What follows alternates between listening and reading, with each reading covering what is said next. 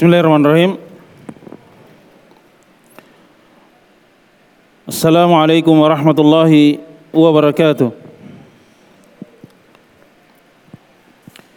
Innal hamdalillah nahmaduhu wa nasta'inuhu wa nastaghfiruh wa na'udzu billahi min shururi anfusina wa min sayyiati a'malina. May yahdihillahu fala mudilla lahu ومن يضلل فلا هادي له.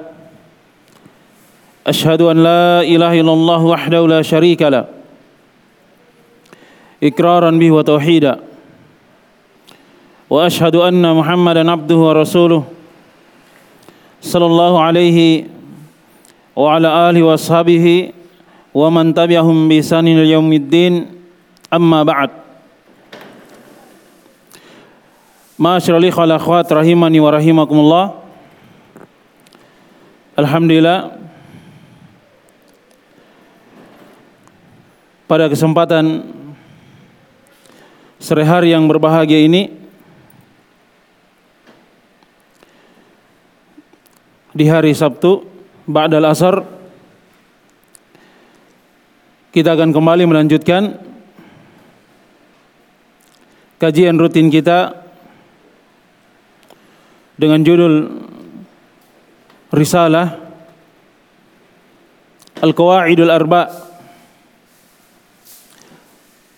Empat kaidah di dalam memahami mengenal hakikat tauhid dan juga kesyirikan yang terjadi di masa Nabi kita Muhammad sallallahu alaihi wasallam. Risalah atau tulisan yang ringkas ini adalah karya dari seorang ulama masyhur Syekhul Islam Al-Mujaddid Muhammad bin Abdul Wahab rahimahullah taala. Pada pertemuan yang sebelumnya kita telah menjelaskan dari kaidah yang pertama yang disebutkan oleh penulis rahimahullah taala. Kata beliau rahimahullah taala al-qaidatul ula an ta'lama أن الكفار الذين قاتلهم رسول الله صلى الله عليه وسلم مكرون بأن الله تعالى هو الخالق المدبر وأن ذلك لم يدخلهم في الإسلام Ini kaidah yang pertama yang apabila kita memahami dari kaidah ini dengan baik maka akan nampak jelas dari agama orang-orang musyrikin dan juga agama Islam yang dibawa oleh Nabi kita Muhammad sallallahu alaihi wasallam. Kata beliau rahimahullah taala, engkau mengilmui bahwasanya orang-orang kafir yang Rasulullah SAW memerangi mereka itu mukirun. Dalam keadaan menetapkan meyakini bahasanya Allah Subhanahu wa taala huwal khaliqul mudabbir. Dialah Allah Subhanahu wa taala semata yang mencipta dan yang mengatur alam semesta. Ini penjelasan tentang tauhid ar-rububiyah. Jelas ya? Mengesahkan Allah Subhanahu wa taala di dalam perbuatannya. Bahwasanya Allah Subhanahu wa taala semata yang mencipta langit dan bumi. Yang mengatur dari alam semesta. Yang memberikan rizki. Yang menurunkan hujan yang mengangkat dari segala musibah. Ini keyakinan akan tauhid ar-rububiyah yang juga diyakini dan ditetapkan oleh orang-orang musyrikin di masa Nabi kita Muhammad sallallahu alaihi wasallam. Dan hal tersebut keyakinan ini tidaklah memasukkan mereka ke dalam keislaman. Jelas ya? Jadi ini dari letak perbedaannya. Ini kita bisa melihat dari agama keyakinan orang-orang musyrikin di masa Nabi kita Muhammad sallallahu alaihi wasallam. Mereka mengikrar tauhid ar-rububiyah. Pada pembahasan yang sebelumnya kita telah menegaskan bahwa tauhid ar-rububiyah itu mengharuskan tauhid al-uluhiyah. Jelas ya? Mengesahkan Allah Subhanahu wa taala di dalam peribadatan. Bahwasanya hanya Allah Subhanahu wa taala semata yang berhak untuk diibadahi. Paham ini ya? Inilah letak kesyirikan orang-orang musyrikin di masa Nabi kita Muhammad sallallahu alaihi wasallam. Pada pembahasan tentang tauhid al-uluhiyah. Oleh sebab itu, ketika Nabi kita Muhammad sallallahu alaihi wasallam menyerukan kepada orang-orang musyrikin untuk mereka mengucapkan la ilaha illallah. Kata beliau alaihi satu wasallam, "Qulu la ilaha illallah tuflihu." Ucapkanlah kalian la ilaha illallah. Tidak ada yang berhak diibadahi kecuali Allah Subhanahu wa taala semata. Kalian pasti akan beruntung. Apa kata mereka?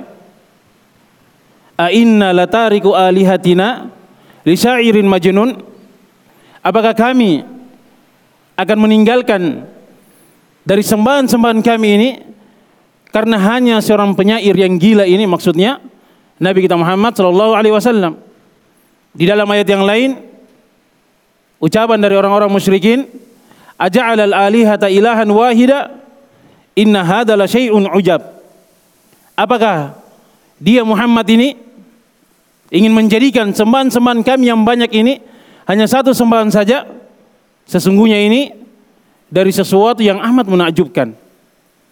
Jadi orang-orang musyrikin yang pertama mereka mengikrar tentang tauhid ar-rububiyah. Kemudian yang kedua, mereka beribadah kepada Allah Subhanahu wa taala tapi juga beribadah kepada sembahan-sembahan mereka. Dan inilah letak dari kesyirikan yang mereka lakukan.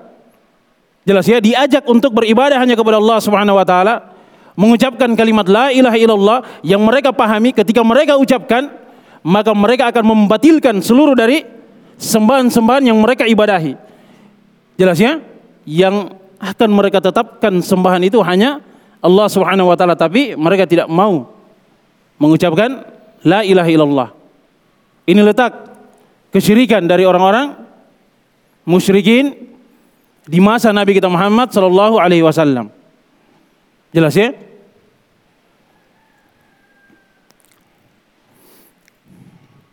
Ini dari ya kaidah yang pertama.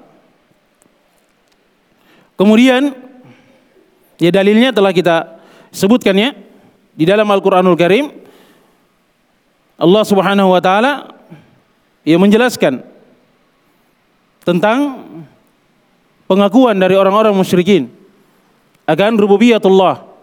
Di antaranya ya kita bacakan saja ya firman Allah Subhanahu wa taala dalam surah Yunus yang disebutkan oleh penulis rahimahullah taala, "Qul may yarzuqukum minas sama'i wal ard, amma yamliku sam'a wal absar, wa man yukhrijul hayya minal mayyit, wa yukhrijul mayyita minal hayy, wa man yudabbirul amr fasayaquluna Allah afala tattaqun." Katakanlah, sampaikanlah wahai Muhammad kepada mereka orang-orang musyrikin. Siapa yang memberikan rizki kepada kalian dari langit dan dari bumi? Dan siapa yang menguasai dari pendengaran dan penglihatan? Dan siapa yang mengeluarkan yang hidup dari yang mati? Dan siapa yang mengeluarkan yang mati dari yang hidup? Dan siapa yang mengatur dari segala urusan ini? Fasayakuluna Allah, maka pasti mereka akan mengatakan hanya Allah Subhanahu wa taala yang mampu untuk hal itu. Fakul afala tattaqun. Maka kata Allah Subhanahu wa taala, maka sampaikan tidakkah mereka itu mau bertakwa, takut kepada Allah Subhanahu wa taala? Jelas ya, ini penegasan agar mereka mengingat bahwasanya ketika mereka mengakui, mengikrar, meyakini bahwasanya Allah Subhanahu wa taala yang mencipta langit dan bumi, yang mengatur dari alam semesta, yang memberikan rizki kepada mereka, yang menguasai maka harusnya mereka mengikrar akan tauhid al-uluhiyah. Bahasanya hanya Allah Subhanahu wa taala semata yang berhak untuk diibadahi. Jelas ya? Nah, ini dari kaidah yang pertama. Setelah kita ya fahami akan kaidah ini, maka akan jelas bagi kita di mana letak kesyirikan dari orang-orang musyrikin di masa Nabi kita Muhammad sallallahu alaihi wasallam. Paham ya? Kemudian kata penulis rahimahullah taala Al-qaidatu tsaniyah. Ini ya kaidah yang kedua. annahum yakulun ma da'awnahum wa tawajjahna ilaihim illa li talabil qurbati wasyafa'ah perhatikan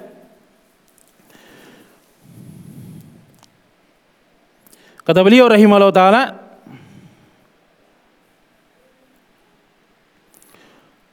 sesungguhnya mereka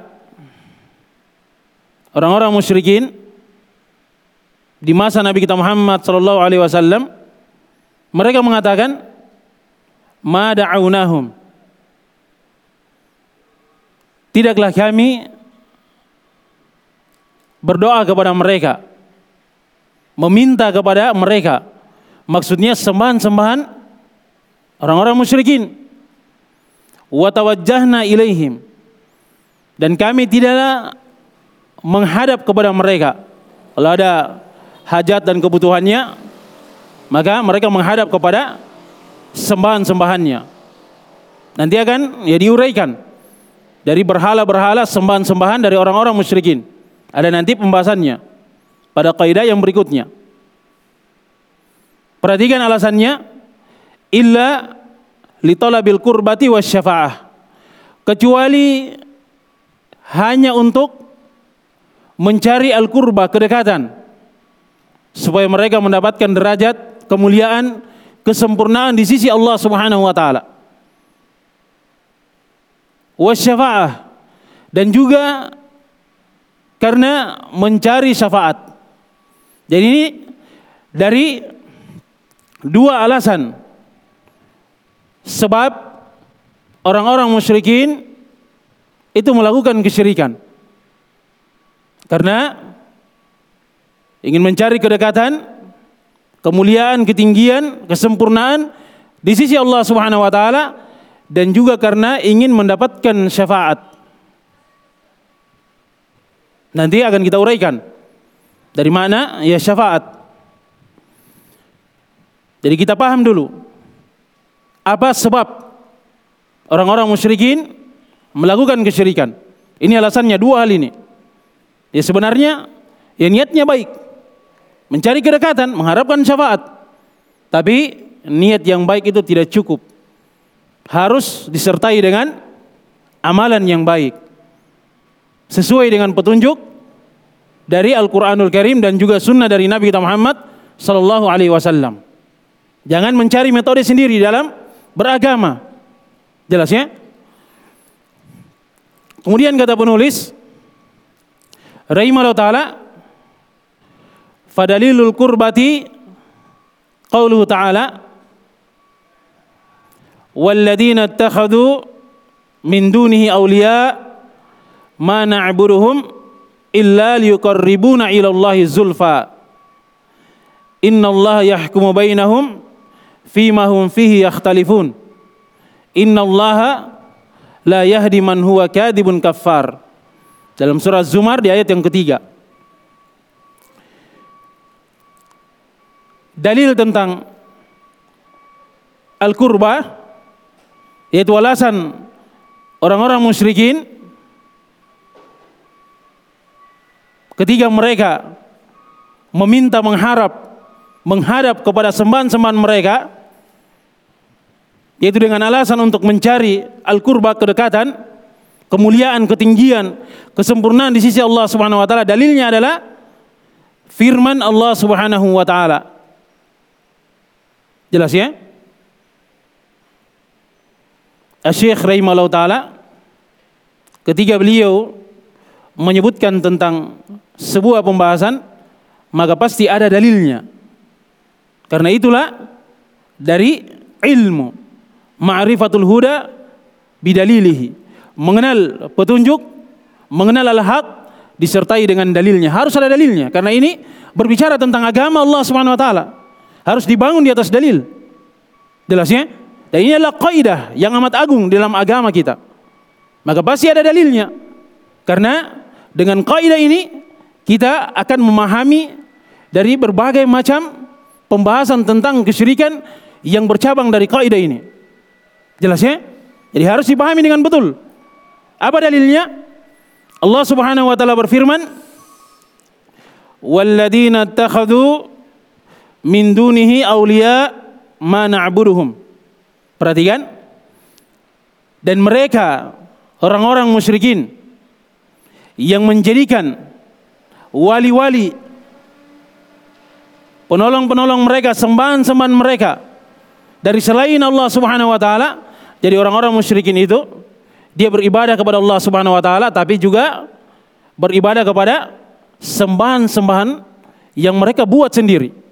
Yang dengannya diharapkan sembahan-sembahan ini bisa menyampaikan apa yang mereka inginkan kepada Allah Subhanahu wa taala.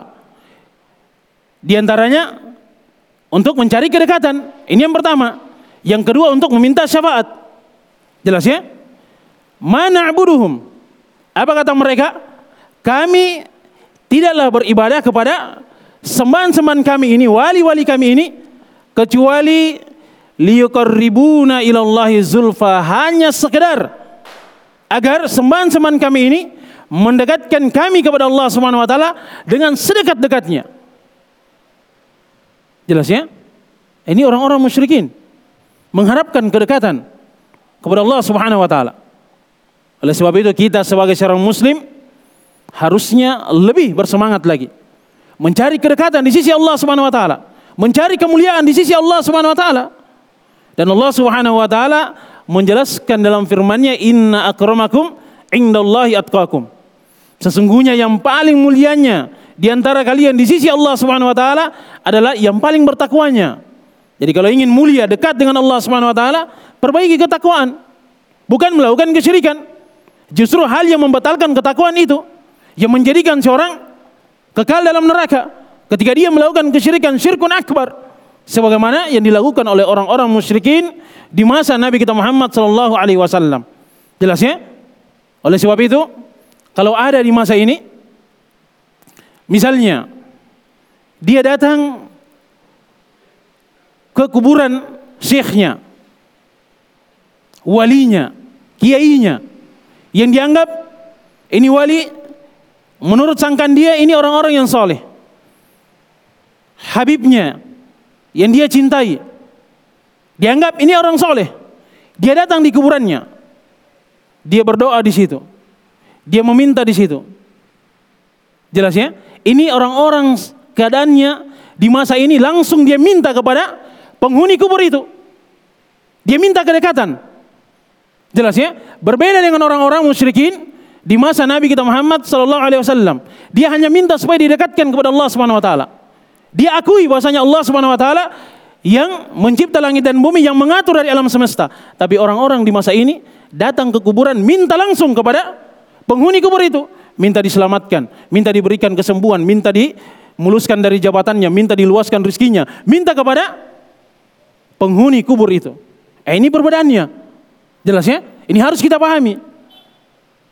Dia mencari kedekatan kepada Allah Subhanahu wa taala melalui sembahan-sembahannya. Ini alasan dari orang-orang musyrikin di masa Nabi kita Muhammad sallallahu alaihi wasallam.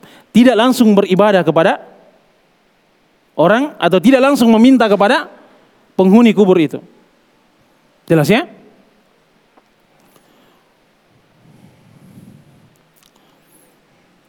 Kata Allah Subhanahu wa taala,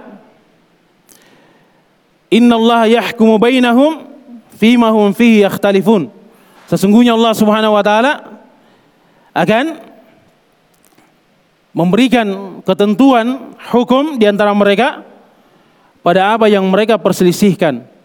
Innallaha la yahdi sesungguhnya Allah Subhanahu wa taala tidak akan memberikan hidayah petunjuk man huwa kadibun kafar kepada siapa yang dia adalah pendusta lagi kafir, sangat kufur.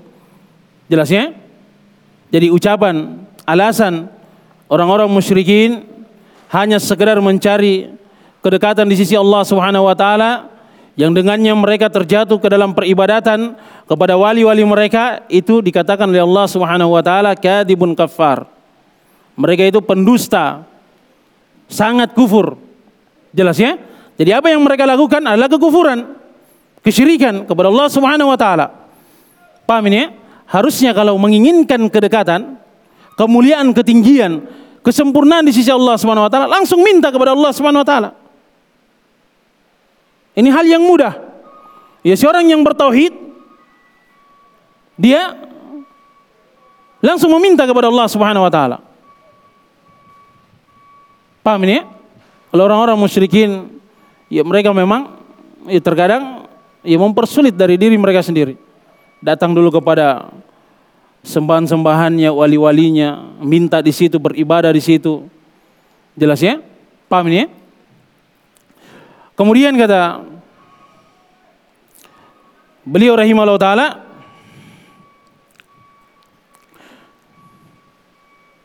wa dalilu syafa'ah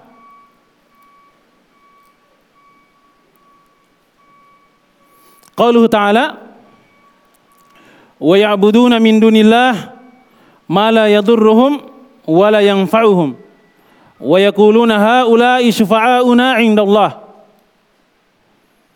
Kemudian yang berikutnya dalil tentang alasan mereka hanya sekedar mencari syafaat di sisi Allah Subhanahu wa taala. Dalilnya adalah Firman Allah Subhanahu wa taala, "Wa ya'buduna." Mereka beribadah min dunillah kepada selain dari Allah Subhanahu wa taala. Jadi mereka memang ibadahi dari sembahan-sembahan mereka itu dari selain dari Allah Subhanahu wa taala. Mala yadurruhum wala yanfa'uhum. Yang sembahan-sembahan tersebut tidak bisa mendatangkan bahaya kepada mereka. Wala yanfa'uhum dan tidak bisa memberikan manfaat kepada mereka. Wa yakulun dan mereka mengatakan haula'i syufa'auna 'indallah. Mereka ini adalah pemberi syafaat kami di sisi Allah Subhanahu wa taala.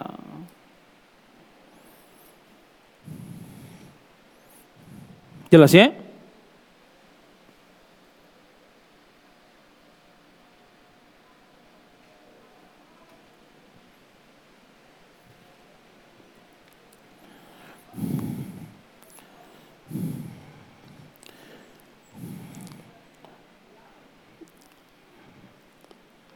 Ya syafaat itu secara bahasa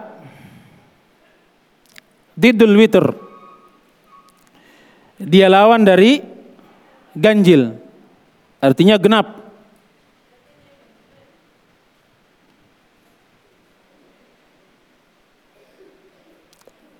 Kalau yang tadinya ganjil satu, itu dijadikan dua, itu artinya syafaat genap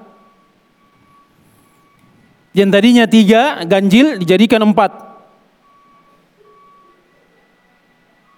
Ini pengertian syafaah secara bahasa. Didul witr, lawan dari ganjil. Yang tadinya dia sendiri saja. Tapi dia menjadikan sembahan-sembahannya itu sebagai perantara. Pemberi syafaat. Jelas ya? Jadi sekarang sudah genap dua. Jadi ada yang meminta syafaat dan ada yang menjadi perantara. Paham ini ya? Itu secara bahasa. Adapun secara istilah asy-syafa'a at-tawassut lil ghair bijalbi manfaatin au daf'i madarratin. Jadi syafaat itu secara istilah adalah at-tawassut lil ghair. Dia menjadikan orang lain itu sebagai perantara untuk dirinya. Yang dengannya dia mendapatkan manfaat atau menolak bahaya. Jelas ya? Kita mengharapkan syafaat dari Allah Subhanahu wa taala. Yang dengannya di negeri akhirat kita mendapatkan manfaat hal yang membahagiakan bagi kita. Dimasukkan ke dalam surga Allah Subhanahu wa taala. Diselamatkan dari bahaya neraka Allah Subhanahu wa taala, adab Allah Subhanahu wa taala. Ya setiap dari kita mengharapkan dari syafaat itu. Jelas ya? Dan yang bisa menjadi perantara yang memberikan syafaat kepada kita itu yang diizinkan yang diridhoi oleh Allah Subhanahu wa taala. Jadi di sini ada ya tiga sudut yang harus kita pahami. Yang meminta syafaat, yang diberikan syafaat dan ada sebagai perantara dan pemilik syafaat itu adalah Allah Subhanahu wa taala. Oleh sebab itu kalau kita menginginkan syafaat, kita minta langsung kepada Allah Subhanahu wa taala. Jelas ya? Jadi ini dari dua alasan orang-orang musyrikin ketika mereka melakukan kesyirikan. Dan penulis rahimahullah taala menyebutkan di sini di awal dari kaidah yang kedua annahum yakulun ma da'awnahum wa tawajjahna ilaihim. Kami tidaklah berdoa kepada mereka, meminta kepada mereka, menghadap kepada mereka. Jelas ya? Ini disebutkan tentang doa karena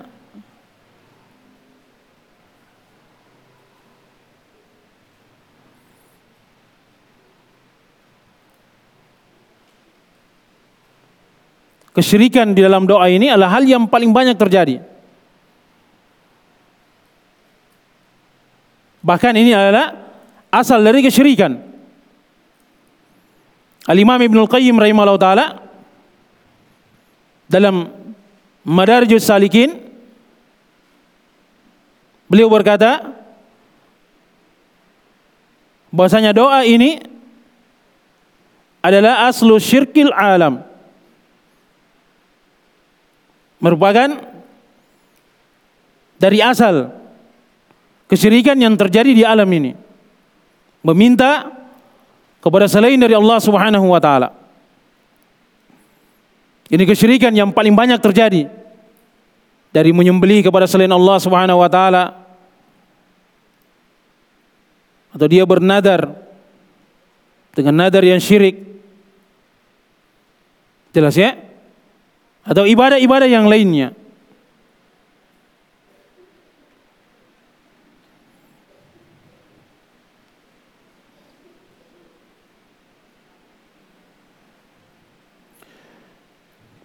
Dari penjelasan ya penulis rahimahullah taala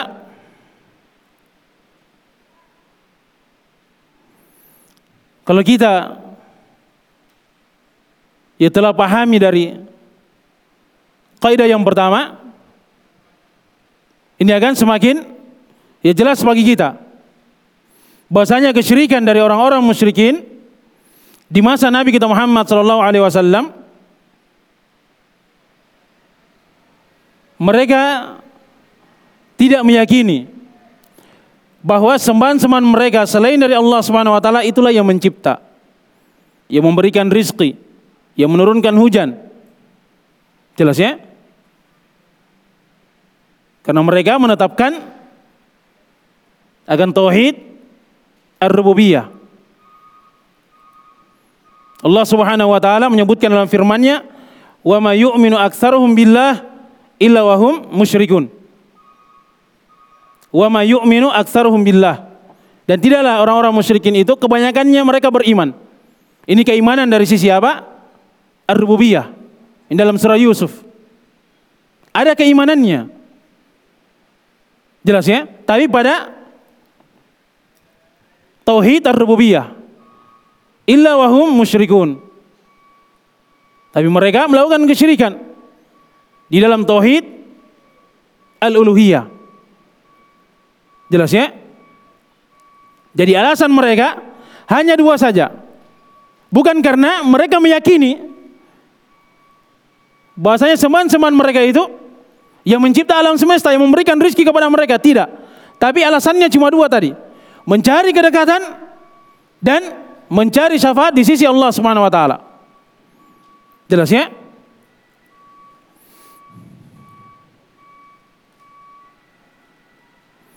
Oleh sebab itu kita katakan tadi berbeda dengan keadaan orang-orang musyrikin di masa ya kita sekarang ini. Mereka ya memang langsung meminta kepada sembahannya. Bukan sekedar dijadikan perantara saja. Datang ke kuburan syekhnya, walinya atau habibnya, dia minta memang di situ. Dia minta supaya diangkat dari penyakitnya, diluaskan rizkinya, dimudahkan jabatannya, dimuluskan dari karirnya. Minta di situ. Minta langsung. Kalau orang-orang musyrikin, mereka memahami bahasanya yang mengatur alam semesta ini adalah Allah Subhanahu wa taala. Paham ini? Nah, ini kaitannya antara kaidah yang pertama dan kaidah yang kedua. Dan ini dari hakikat agama orang-orang musyrikin. Berbeda dengan agama Islam yang di bawah oleh Nabi kita Muhammad sallallahu alaihi wasallam. Karena orang yang bertauhid maka dia pasti langsung meminta kepada Allah Subhanahu wa taala. Jelas ya? Tidak ada ya, keterkaitan hatinya kepada selain dari Allah Subhanahu wa taala. Ya tidak para nabi, malaikat atau orang-orang yang soleh. Dia meminta, mengharap hanya kepada Allah Subhanahu wa taala semata. Jelas ya? Dan inilah hal yang yang aneh ya kalau kita lihat dari kelakuan ya, sebahagian orang di masa ini. Dianggap bahwasanya itu dari bentuk memuliakan dari orang-orang yang soleh. Memberikan dari hak-hak mereka cinta kepada orang-orang yang soleh. Dia datang di kuburannya, meminta di situ. Jelas ya? Kalau kita berpikir dengan akal yang sehat, lebih bagus datang di masjid. Ya sholat, berdoa kepada Allah Subhanahu Wa Taala. Ini orang-orang yang seperti ini datang ke kuburan. Dan dia lebih mengagungkan kuburan. Dia lebih cintai kuburan itu daripada masjid Allah Subhanahu Wa Taala. Kalau dia tidak datang ke masjid biasa saja hatinya. Tidak ada hal yang membuat dirinya apa? merasa berat. Santai saja kalau tidak hadir di masjid. Tapi kalau dia tidak hadir di pekuburan syekhnya walinya yang dia agungkan, yang dia bahkan meminta di situ, khawatir dia. Kalau satu pekan saja tidak pergi di situ, tidak ziarah, oh gelisah dia. Sudah, setengah mati dia. Takut jangan sampai dapat musibah. Jangan sampai dipersulit dari kehidupannya. Hati-hati. Ini banyak yang terjadi. Jelas ya? Orang-orang musyrikin jadi masa ini.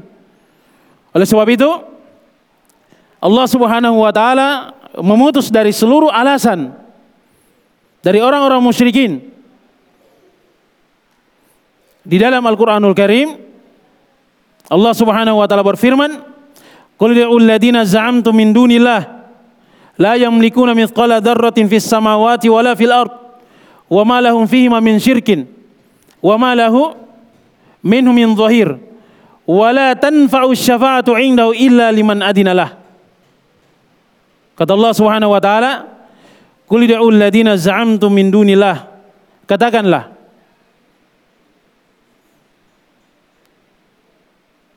kepada orang-orang yang mereka beribadah kepada selain dari Allah Subhanahu wa taala. Orang-orang musyrikin yang mereka menyangka dari selain Allah Subhanahu wa taala. Yang mereka ibadahi. La yamlikuna mithqala dzarratin fis samawati wala fil ard. Mereka-mereka ini tidak punya kekuasaan. Walaupun seberat biji darrah biji yang paling ringan. Jelas ya? Yang kata sebagian para ulama kita diibaratkan seperti beratnya seekor semut Jelas ya? Hal yang amat ringan. Seman-seman kalian itu tidak memiliki kekuasaan di langit dan di bumi.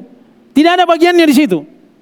Oleh sebab itu, kenapa kalian beribadah kepada seman-seman kalian itu?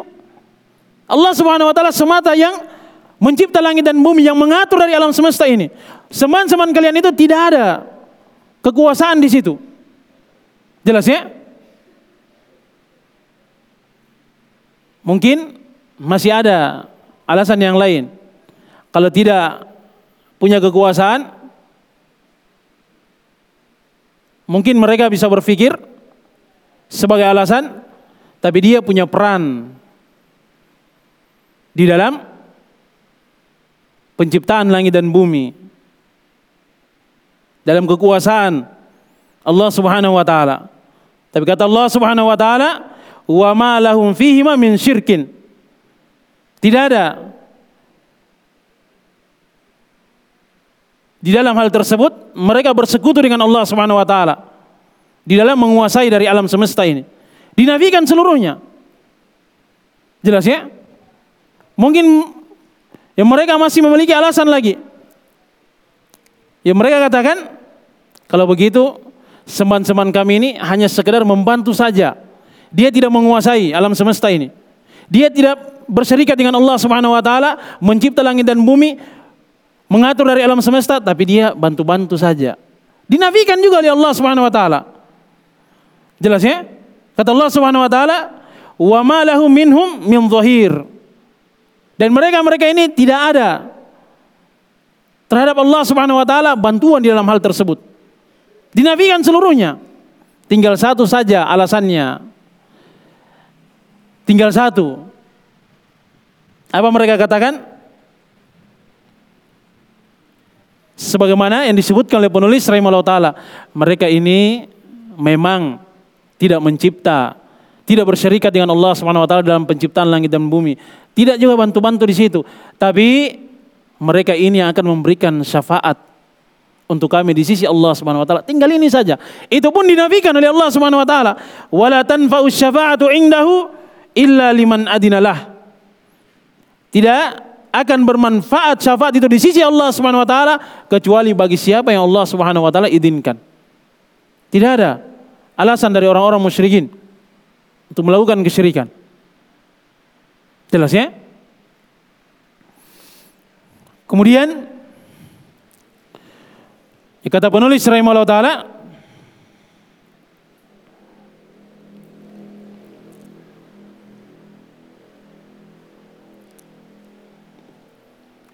wa syafa'atu syafa'atan dan syafaat itu terbagi menjadi dua ini dari sudut ada yang ditetapkan dan ada yang ditiadakan. Karena pembagian syafaat dari sudut yang lain itu banyak. Jelas ya? Hanya saja ya kita ya mencukupkan dengan apa yang disebutkan oleh penulis rahimahullah taala karena memang ada kaitannya dengan pembahasan yang beliau uraikan. Kemudian kata penulis rahimahullah taala syafaatun manfiyah wa syafaatun musbatah. Yang pertama syafaat yang dinafikan. Yang kedua syafaat yang ditetapkan. Fasyafaatul manfiyah syafaat yang dinafikan makanat tutlabu min ghairillahi fima la yaqdiru alaihi illallah. Syafaat yang ternafikan. Ini ketika kita membaca di dalam Al-Qur'anul Karim ya biasa kita ketemukan wala syafaah. Tidak ada syafaat. Nah, ini yang ternafikan. Jelas ya?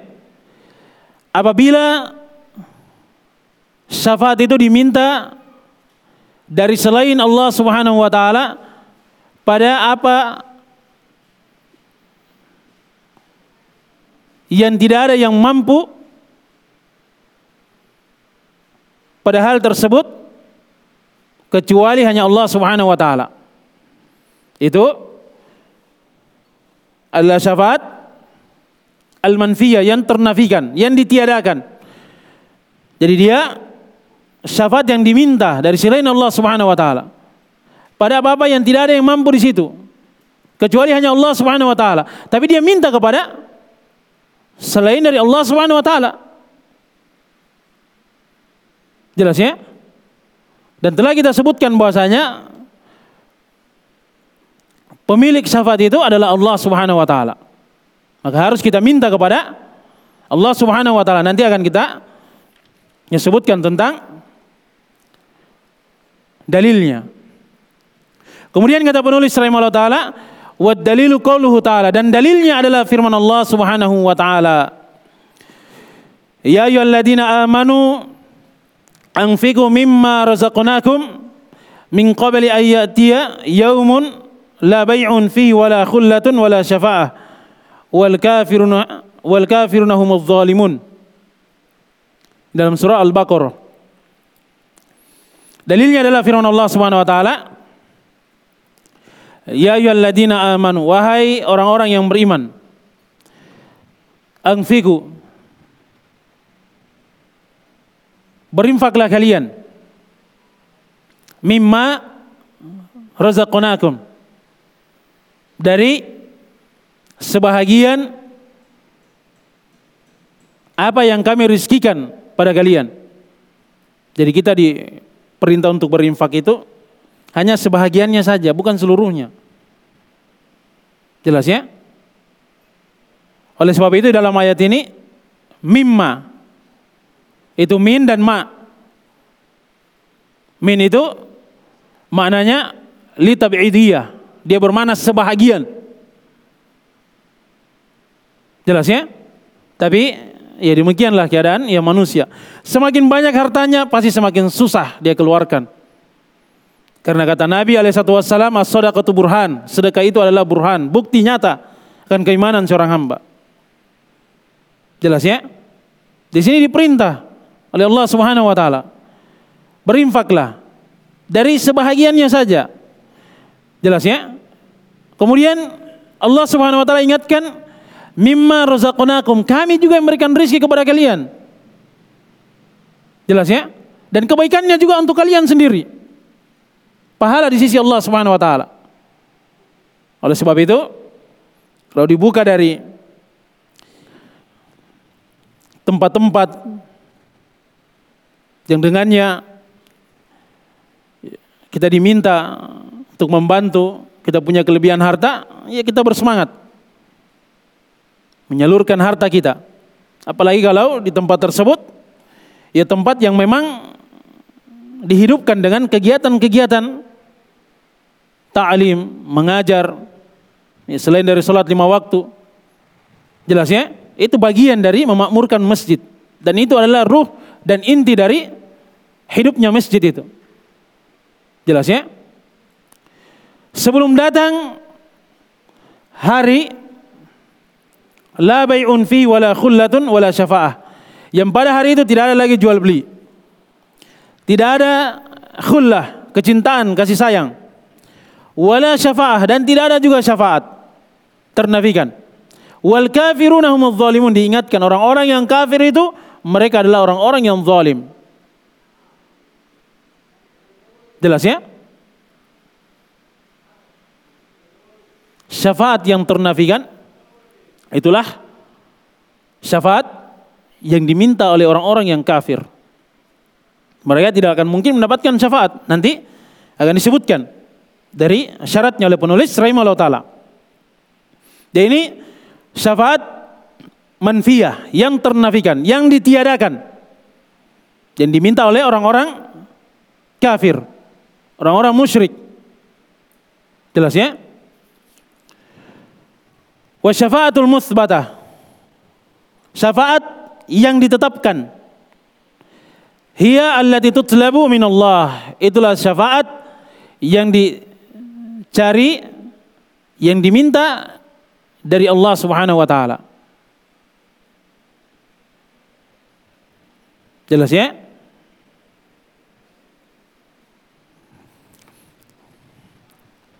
Kemudian kata penulis rahimahullah taala wa syafi mukramun bisyafa'ah. Asyafi itu yang memberikan syafaat. Jadi kita minta kepada Allah Subhanahu wa taala supaya kita mendapatkan syafaat. Dengannya kita mendapatkan manfaat. Jelas ya? Kebahagiaan di negeri akhirat. Yang dengannya kita selamat dari bahaya. Adab neraka. Kita seluruhnya mencari dari syafaat itu. Kita minta kepada Allah Subhanahu wa taala. Jelas ya?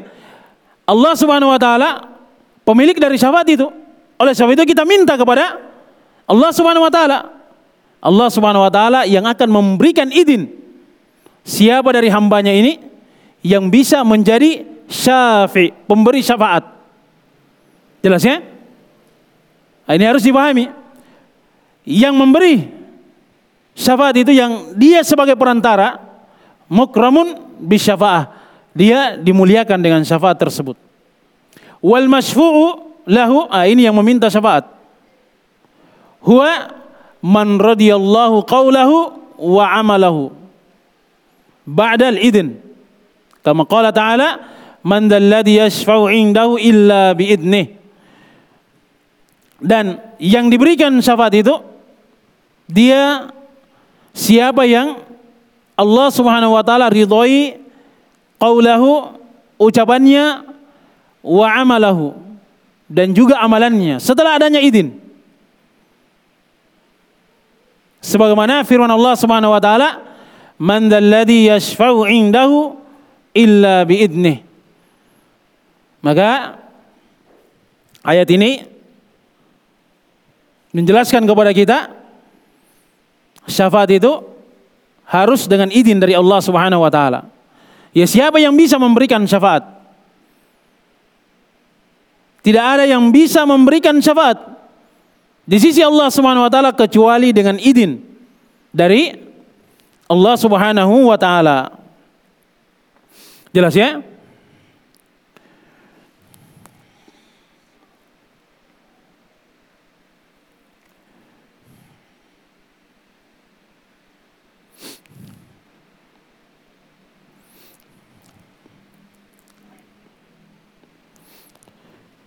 Dari ucapan penulis rahimahullah taala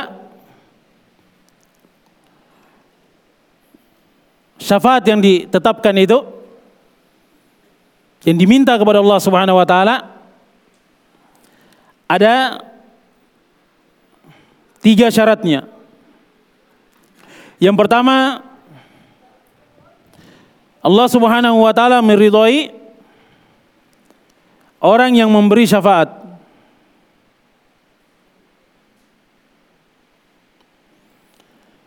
Kemudian yang kedua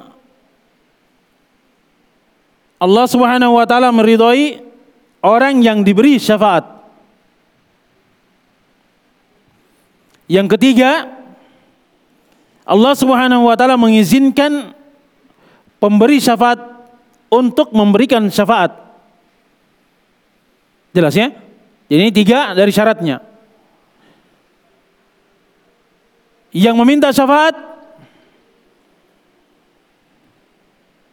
yang memberi syafaat harus diridhai oleh Allah Subhanahu wa taala.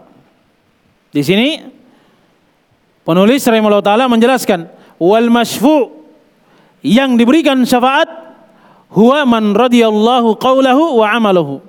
Dia adalah orang yang Allah Subhanahu wa taala ridhoi ucapan dan amalannya setelah adanya izin. Jelas ya?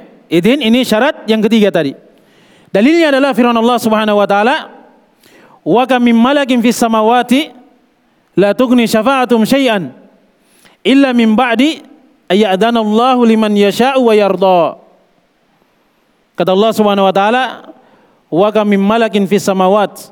Betapa banyak dari para malaikat di langit tidak memberikan manfaat kecukupan dari syafaat-syafaat mereka itu. Sedikit pun tidak ada manfaatnya illa kecuali min ba'di setelah Allah setelah Allah Subhanahu wa taala mengizinkan para malaikat itu memberikan syafaat baru malaikat-malaikat itu memberikan syafaat. Para nabi dan rasul juga. Setelah adanya izin dari Allah Subhanahu wa taala. Orang-orang yang saleh bisa memberikan syafaat setelah adanya izin dari Allah Subhanahu wa taala. Dan yang diberikan syafaat itu adalah yang Allah Subhanahu wa taala ridhoi ucapan dan amalannya. Oleh sebab itu di dalam ayat ini kata Allah Subhanahu wa taala, "Liman yasha'u wa yardha." Bagi siapa yang Allah Subhanahu wa taala kehendaki dan bagi siapa yang Allah Subhanahu wa taala ridhoi. Jelas ya? Tidak disebutkan ucapan atau amalannya supaya mencakup keduanya. Jadi yang Allah Subhanahu wa taala kehendaki dan yang Allah Subhanahu wa taala ridhoi ucapan dan amalannya. Mencakup ucapan dan amalan. Di sini tidak disebutkan wayardo. Jelas ya? Dihilangkan. Kenapa? Supaya mencakup ucapan dan amalan. Oleh sebab itu orang-orang kafir itu tidak bisa mendapatkan syafaat di sisi Allah Subhanahu wa taala karena Allah Subhanahu wa taala tidak meridhai kekafiran. Inna Allah la yarda li ibadihil kufra. Sesungguhnya Allah Subhanahu wa taala tidak meridhai kekafiran pada hambanya tidak diridai oleh Allah Subhanahu wa taala, maka mereka pasti tidak akan mendapatkan syafaat. Jelas ya?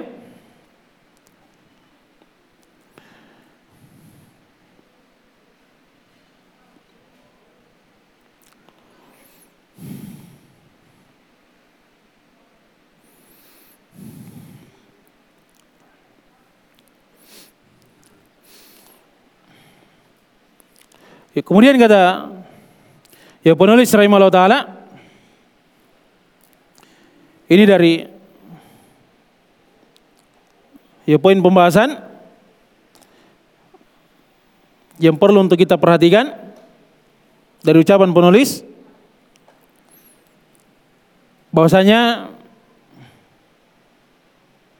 alasan dari orang-orang musyrikin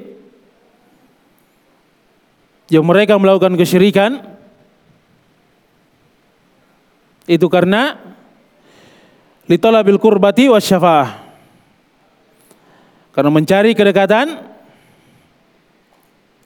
dan juga mengharapkan syafaat. Jelas ya? Kalau seseorang menginginkan syafaat Nabi kita Muhammad sallallahu alaihi wasallam maka dia berupaya untuk mengamalkan dari kalimat la ilaha illallah di dalam riwayat Al-Imam Al-Bukhari dari sahabat Abu Hurairah radhiyallahu taala anhu beliau berkata annahu qala qultu ya Rasulullah man as'adun nasi bi syafa'atik yaumal qiyamah kata Abu Hurairah radhiyallahu taala anhu saya berkata bertanya kepada baginda Rasulullah sallallahu alaihi wasallam siapakah yang paling berbahagia dari manusia ini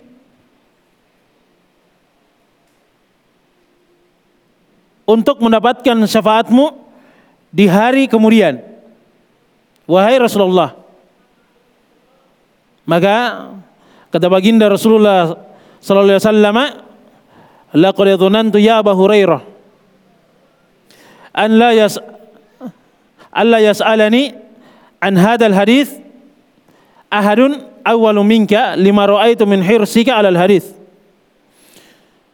Kata baginda Rasulullah sallallahu alaihi wasallam, sungguh saya telah yang menyangka wahai Abu Hurairah bahasanya tidak akan ada yang bertanya tentang hadis ini ya seorang pun yang mendahuluimu. Jelas ya? Karena saya telah melihat semangatmu di dalam mencari hadis. As'adun nasi bi syafaati yaumal qiyamah man qala la ilaha illallah khalisan min qalbi. Kemudian kata baginda Rasulullah alaihi wasallam yang paling berbahagia dari manusia ini dengan syafaatku di hari kiamat mereka yang mengucapkan la ilaha illallah khalisan min qalbihi. Ketika dia ucapkan la ilaha illallah itu jujur ikhlas dari dalam hatinya. Jelas ya?